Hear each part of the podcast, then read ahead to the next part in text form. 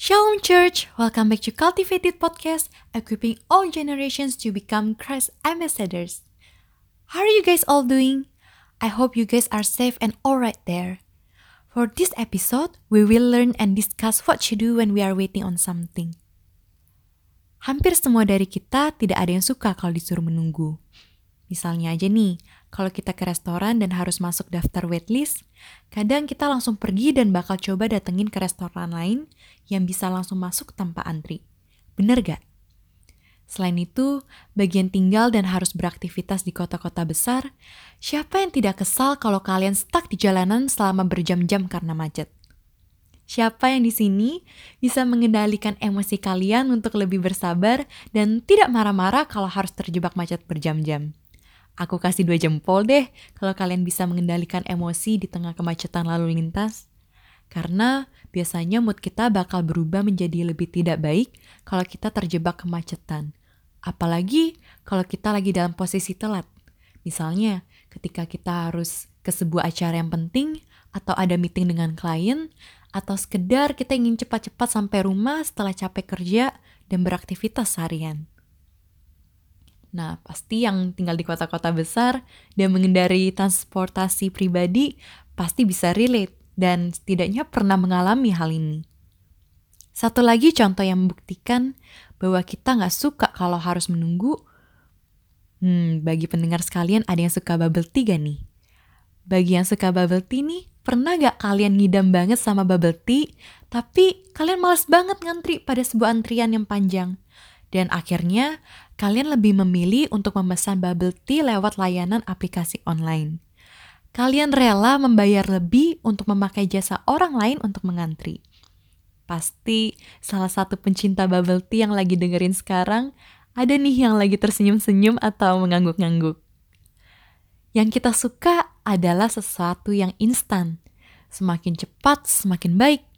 Apalagi bagi para milenial – Frase ini mungkin sudah tidak asing lagi kalian dengar, atau mungkin frase ini sudah tertanam di dalam pikiran kalian.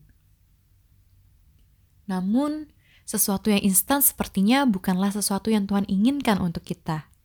Jika kita melihat kisah-kisah di Alkitab, kita akan menemukan bahwa Tuhan ternyata lebih suka memberikan janji-janjinya kepada pengikut-pengikutnya melalui sebuah proses, di mana pengikut-pengikutnya ini diminta oleh Tuhan untuk tetap setia kepadanya dalam menunggu.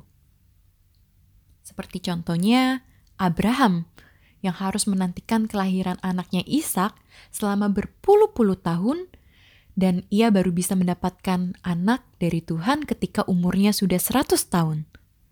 Kemudian Allah berjanji bahwa keturunannya akan sebanyak bintang di langit dan mereka akan memiliki tanah perjanjian. Namun Ishak punya istri yang mandul. Butuh waktu 20 tahun bagi Ishak dan istrinya Ribka untuk beroleh anak kembar, yaitu Yakub dan Esau. Satu lagi nih, contoh tokoh di Alkitab yang tetap setia adalah Yusuf. Dia harus melewati proses yang tidak mengenakan dalam hidupnya yang cukup panjang sebelum ia akhirnya menjadi pemimpin tertinggi di Mesir di bawah kuasa Firaun. Dalam devotion ini, aku ingin membahas satu penungguan yang paling tidak disukai oleh orang-orang. Bagi para jomblo, aku yakin nih, kebanyakan dari kita yang masih single pasti ingin bertemu dan memiliki pasangan yang tepat secepat mungkin. Namun, entah mengapa hingga hari ini Tuhan kok masih belum memberikannya kepada kita dan dia masih meminta kita untuk menunggu. Bagi yang sudah mempunyai pasangan tapi belum menikah, pasti lagi menunggu kapan Tuhan bantu untuk upgrade relationship kalian ini ke jenjang berikutnya. Bagi yang udah menikah tapi belum dikaruniakan anak, pasti juga ingin supaya Tuhan mengaruniakan anak kepada keluarganya. Bagi para pendengar yang saat ini terkena dampak dari pandemi virus corona dan harus diam di rumah atau di karantina, pasti juga udah gak sabar nunggu kapan season ini dapat berakhir, sehingga kita semua bisa bekerja dan beraktivitas seperti normal kembali. Nah, ada tiga hal nih yang harus kita ingat dalam proses penungguan ini. Yang pertama, ada alasan mengapa kita harus menunggu. Nah, coba bayangin, jika seorang anak terus diberikan apa yang diinginkan secara instan oleh orang tuanya, kira-kira anak itu bakal tumbuh menjadi anak yang bagaimana? Kemungkinan besar anak itu bakal tumbuh menjadi anak yang manja, bukan? Oleh karena itu, supaya anak itu tidak bertumbuh menjadi anak yang manja, orang tua sering kali meminta anaknya untuk sabar menunggu. Karena orang tua paham kapan saat yang tepat untuk anaknya menerima sesuatu. Contohnya nih, ada seorang anak berumur 12 tahun, terus anak itu meminta mobil kepada ayahnya untuk ia kendarakan sendiri. Kira-kira nih, sebagai seorang ayah yang baik, apakah ia akan memberikan mobil itu kepada anaknya? Tentu aja enggak dong. Kenapa? Karena ayahnya paham betul anak umur 12 tahun itu belum siap untuk mengendarai mobil. Dan ia tahu resiko kecelakaannya sangatlah besar. Ayah yang baik pasti akan meminta anak itu untuk menunggu hingga umurnya cukup dan dewasa. Ia melarang anaknya karena ia sayang kepada anaknya. Ia tidak ingin sesuatu yang buruk terjadi kepada anaknya. Dan nanti jika waktunya sudah pas, waktu anak itu sudah cukup umur dan dewasa, pasti orang tuanya akan mengizinkan dia untuk mengendarai mobil sendiri. Nah, sama halnya nih dengan mendapatkan jodoh dari Tuhan. Tuhan tidak akan memberikan jodoh kepada kita jika kita belum siap menerimanya. Tuhan ingin kita cukup dewasa terlebih dahulu, sehingga ketika kita masuk ke dalam relationship, relationship kita tidak hancur, melainkan bertumbuh ke arah yang baik. Tuhan melindungi hati kita agar kita tidak tersakiti nantinya. Oleh karena itu, untuk para single, tetaplah berdoa dan bersabarlah menunggu sampai waktunya yang tepat tiba. Salah satu verse dari Bible, yaitu Pengkhotbah 3 ayat 11, mengingatkan bahwa ia membuat segala sesuatu indah pada waktunya, bahkan ia memberikan kekekalan dalam hati mereka. Tetapi manusia tidak dapat menyelami pekerjaan yang dilakukan Allah dari awal sampai akhir. Yes, segala sesuatu akan indah pada waktunya, tapi ingat, ini waktunya Tuhan, bukan waktunya kita para manusia. Nah, hal yang kedua nih yang harus kita ingat dalam proses penungguan ini yaitu akan ada peperangan ketika kita menunggu. Selama kita menunggu, iblis tidak tinggal diam. Dia akan menggunakan segala cara berusaha untuk membuat iman kita goyah dan menjadi tidak percaya kepada Tuhan.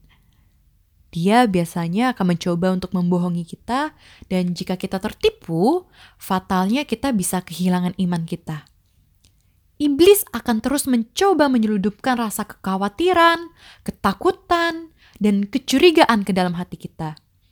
Apalagi ketika kita sedang merasakan, this is the lowest point in my life, dan mau menyerah rasanya. Tapi janganlah tertipu dan menyerah pada tipu muslihat si iblis. Ingatkah kalian akan cerita tentang badai yang dahsyat menerpa perahu murid Tuhan Yesus saat menyeberangi Danau Galilea? Namun Yesus dapat menenangkan angin ribut tersebut hingga muridnya bertanya-tanya, "Siapa gerangan orang ini?" sehingga angin dan danau pun taat kepadanya. Sama seperti para murid yang awalnya takut, kita pun juga takut menghadapi badai kehidupan di hidup kita. Namun, percayalah, pada akhirnya melalui badai ini, kita akan lebih mengagumi Yesus Kristus sama seperti murid Tuhan Yesus yang kagum akan Yesus menenangkan angin ribut tersebut. Dari kisah ini, kita dapat belajar bahwa tak ada badai yang terlalu besar untuk dapat menghalangi Allah menggenapi kehendaknya. Ingatlah, Allah Immanuel, Allah beserta dengan kita. Saat ini, aku mau berdoa buat kita semua, terutama yang sedang mengalami pergumulan dalam kehidupan. Bagi kalian yang sekarang masih mendengarkan podcast ini, yuk sama-sama kita berdoa. Tuhan, ada kalanya badai kehidupan yang kami alami seolah akan menerkam kami. Tolong kami ya Tuhan, untuk kami percaya bahwa Engkau berkuasa atas alam dan badai, sehingga kami tetap beriman kepadamu meskipun badai kehidupan menerjang dengan dahsyatnya. tenangkanlah hati kami ya Tuhan. Bantulah kami untuk menang melawan rasa ketakutan dan kekhawatiran yang menghantui kami setiap harinya. Karena saat ini kami tahu bahwa kami aman di dalammu dan kami tak perlu takut lagi terhadap badai kehidupan di sekitar kami.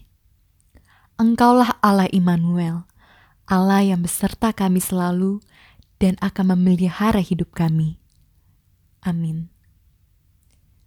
Dan selanjutnya, hal ketiga yang harus kita ingat dalam proses penungguan yaitu Tuhan akan menepati janjinya. Yes, betul banget. Jika Tuhan telah berjanji, pasti ia akan menepatinya. Hanya sering kali waktunya Tuhan itu berbeda dengan waktunya kita. Jika kita melihat kisah Abraham dan Sarah di Alkitab yang menunggu akan janji Tuhan, mereka pernah melakukan kesalahan ketika menunggu anak perjanjian dari Tuhan.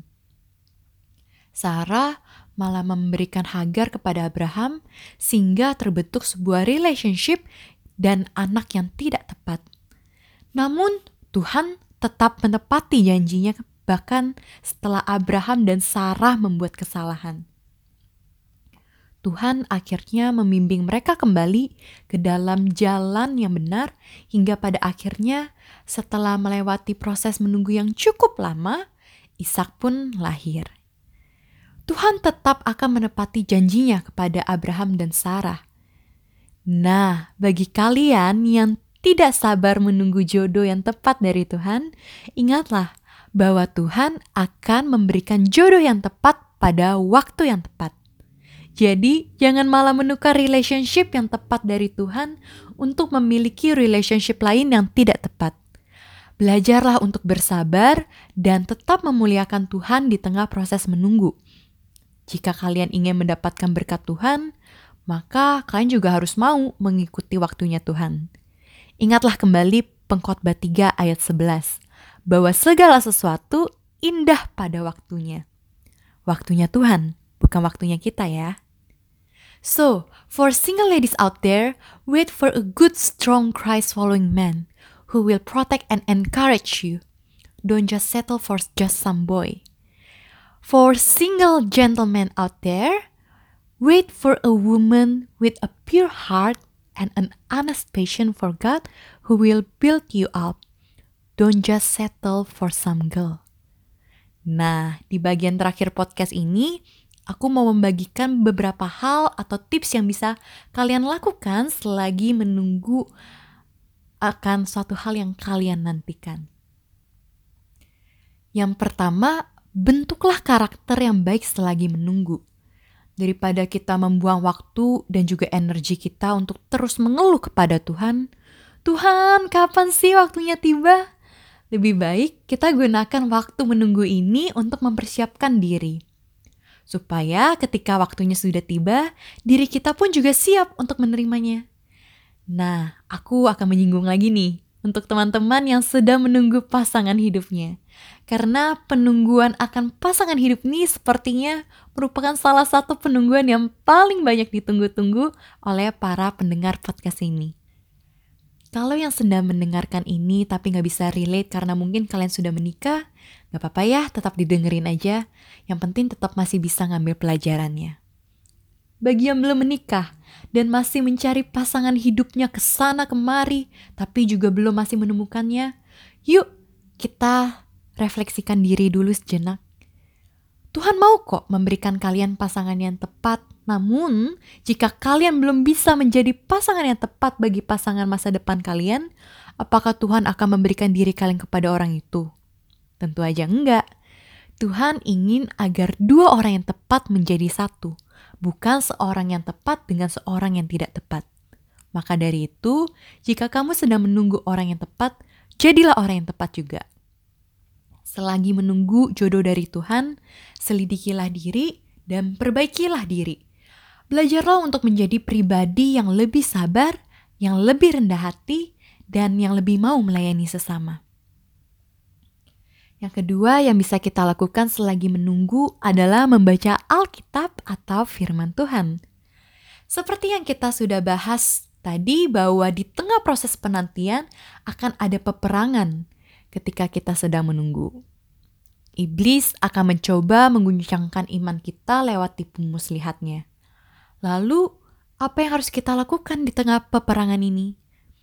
Yang harus kita lakukan adalah membaca firman Tuhan selagi menunggu. Ingatlah, sabda Tuhan dari Mazmur 119 ayat 105 berbunyi, Firmanmu itu pelita bagi kakiku dan terang bagi jalanku. Semakin kita memenuhi hati dan pikiran kita dengan firman Tuhan, selagi kita menunggu, semakin si iblis tuh gak punya celah buat menyeludupkan hal-hal negatif ke dalam hati dan juga pikiran kita. Jadi, sangatlah penting untuk kita tetap tekun untuk membaca firman Tuhan agar kita tidak bisa dibohongi lagi dengan bisikan-bisikan iblis yang menipu. Selain membaca firman Tuhan, kita juga perlu untuk menjaga kehidupan doa kita dengan Tuhan. Jangan sampai kita kecewa dengan Tuhan karena mungkin doa kita belum dijawab-jawab atau sedih karena rasanya kok Tuhan tega ya membawa kita ke dalam badai kehidupan ini. Kita kecewa karena pertolongan Tuhan tidak kunjung datang dan akhirnya kita meninggalkan kehidupan doa kita. Nah, Kehidupan doa ini adalah salah satu yang sangat krusial yang harus tetap kita jaga. Berdoa dan mintalah Tuhan untuk selalu memberikan ketenangan pada hati kita, dan ingatlah, Ia akan selalu berserta dengan kita. Ia akan menenangkan badai itu meskipun kita diterpa oleh badai yang kencang sekalipun.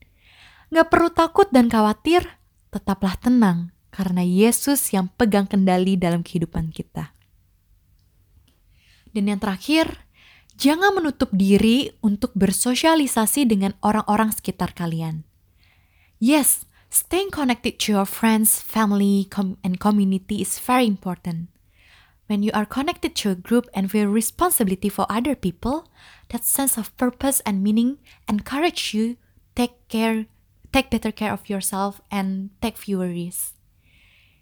Nah, buat kalian yang tinggal di Melbourne dan belum punya komunitas, bisa nih join our cool atau community of love di mana kalian bisa bersama-sama berfellowship setiap minggunya. Sama-sama kita akan belajar firman Tuhan dan kita juga bakal bisa sharing dengan teman-teman kita. Melalui komunitas ini kita pun juga akan saling menguatkan dan juga dikuatkan satu dengan yang lainnya. Dan yang pastinya fondasinya ini berasalkan dari firman Tuhan. Untuk informasi lebih lanjut, agar kalian bisa bergabung di Cool atau Community of Love, bisa aja langsung kunjungi website kami di www.bethanymelt.org.au. Nah, balik lagi nih ke poinku yang terakhir tentang pentingnya bersosialisasi saat kita sedang menunggu dalam penantian. Bersosialisasilah dengan orang yang tepat, mereka yang dapat menguatkanmu agar engkau tidak putus asa dalam menunggu. Janganlah engkau tersesat dengan pergaulan yang buruk. Nah, pesan terakhir bagi yang belum menikah, mungkin bisa nih kalian bertanya-tanya kepada orang di sekeliling kalian yang sudah menikah dan cari tahu apa sih hal yang mereka rindukan di masa lajangnya dengarkan dan belajarlah dari pengalaman hidup mereka, dan gunakan kesempatan-kesempatan sekarang ini dengan baik sehingga kita tidak akan menyesal di kemudian hari. Thank you semuanya yang udah dengerin podcast ini dari awal sampai akhir. Sebagai pesan menutup, aku mau mengingatkan kepada para pendengar sekalian, percayalah kepada Tuhan sepenuhnya dan janganlah mengandalkan kekuatan sendiri. Seperti yang tertulis di Alkitab, Demikianlah janji-janji Tuhan bagi kehidupan kita. Dalam Mazmur 37 ayat 3 sampai 6 berbunyi, Percayalah kepada Tuhan dan lakukanlah yang baik. Diamlah di negeri dan berlakulah setia dan bergembiralah karena Tuhan. Maka ia akan memberikan kepadamu apa yang diinginkan hatimu. Serahkanlah hidupmu kepada Tuhan dan percayalah kepadanya, dan ia akan bertindak ia akan memunculkan kebenaranmu seperti terang dan hakmu seperti siang. Dan janji Tuhan yang tertulis pada Yeremia 29 ayat 11, Sebab aku ini mengetahui rancangan-rancangan apa yang ada padaku mengenai kamu. Demikianlah firman Tuhan, yaitu rancangan damai sejahtera dan bukan rancangan kecelakaan untuk memberikan kepadamu hari depan yang penuh harapan. So thank you for listening church. Stay safe, stay healthy, stay connected with your friends and family and may you all have a good day today. God bless you all.